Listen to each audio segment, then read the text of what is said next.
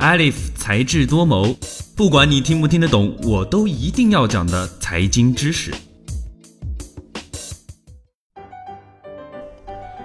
喜欢追剧的朋友应该知道，在《欢乐颂》第一季当中，樊胜美的人设是资深 HR，阅人无数、八面玲珑是形容她的常见词汇。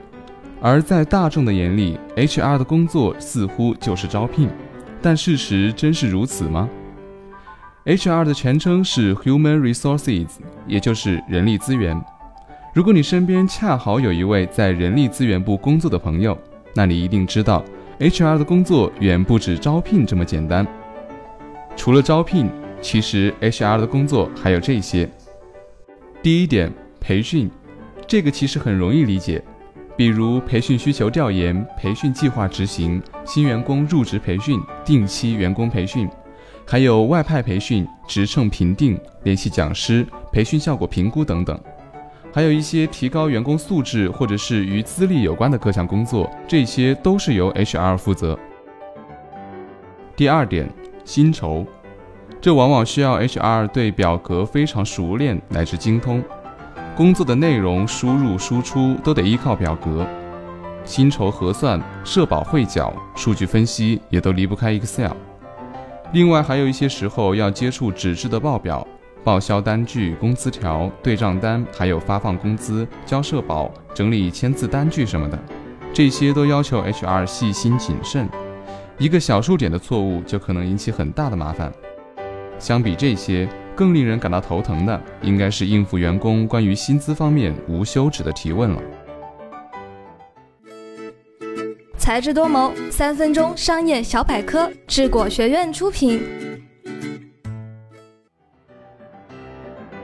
第三点，绩效，绩效指标的确定，绩效结果的收集统计，来确定薪资的增减，和业务部门的日常交流，评估绩效指标的合理性。提出修改意见等等。第四点，员工关系。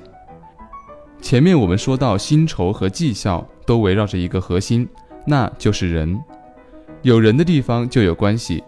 从一个人进入公司以后，这项工作就一直在进行，包括入职办理、员工体检、劳动合同签订、日常事病假、员工转正、调转岗位、日常员工活动、离职办理。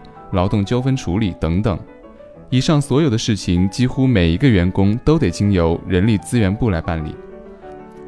另外，还有关于企业文化建设的工作，有些企业也是让人力资源部来负责。那为什么我们一听到 HR 最先想到的就是招聘呢？是因为几乎每个人都经历过招聘，而在招聘中负责面试工作的也是 HR。这样很容易给大家留下一个刻板印象，HR 的工作就是面试。特别是对于那些没有真正步入职场的大学生来说，在各大招聘网站上看到别人留下的信息是某某公司的 HR，这样的字眼很容易让人产生误解。最新鲜的财经知识，你 get 到了吗？本期的节目到这里就结束了，感谢您的收听，我们下期再见。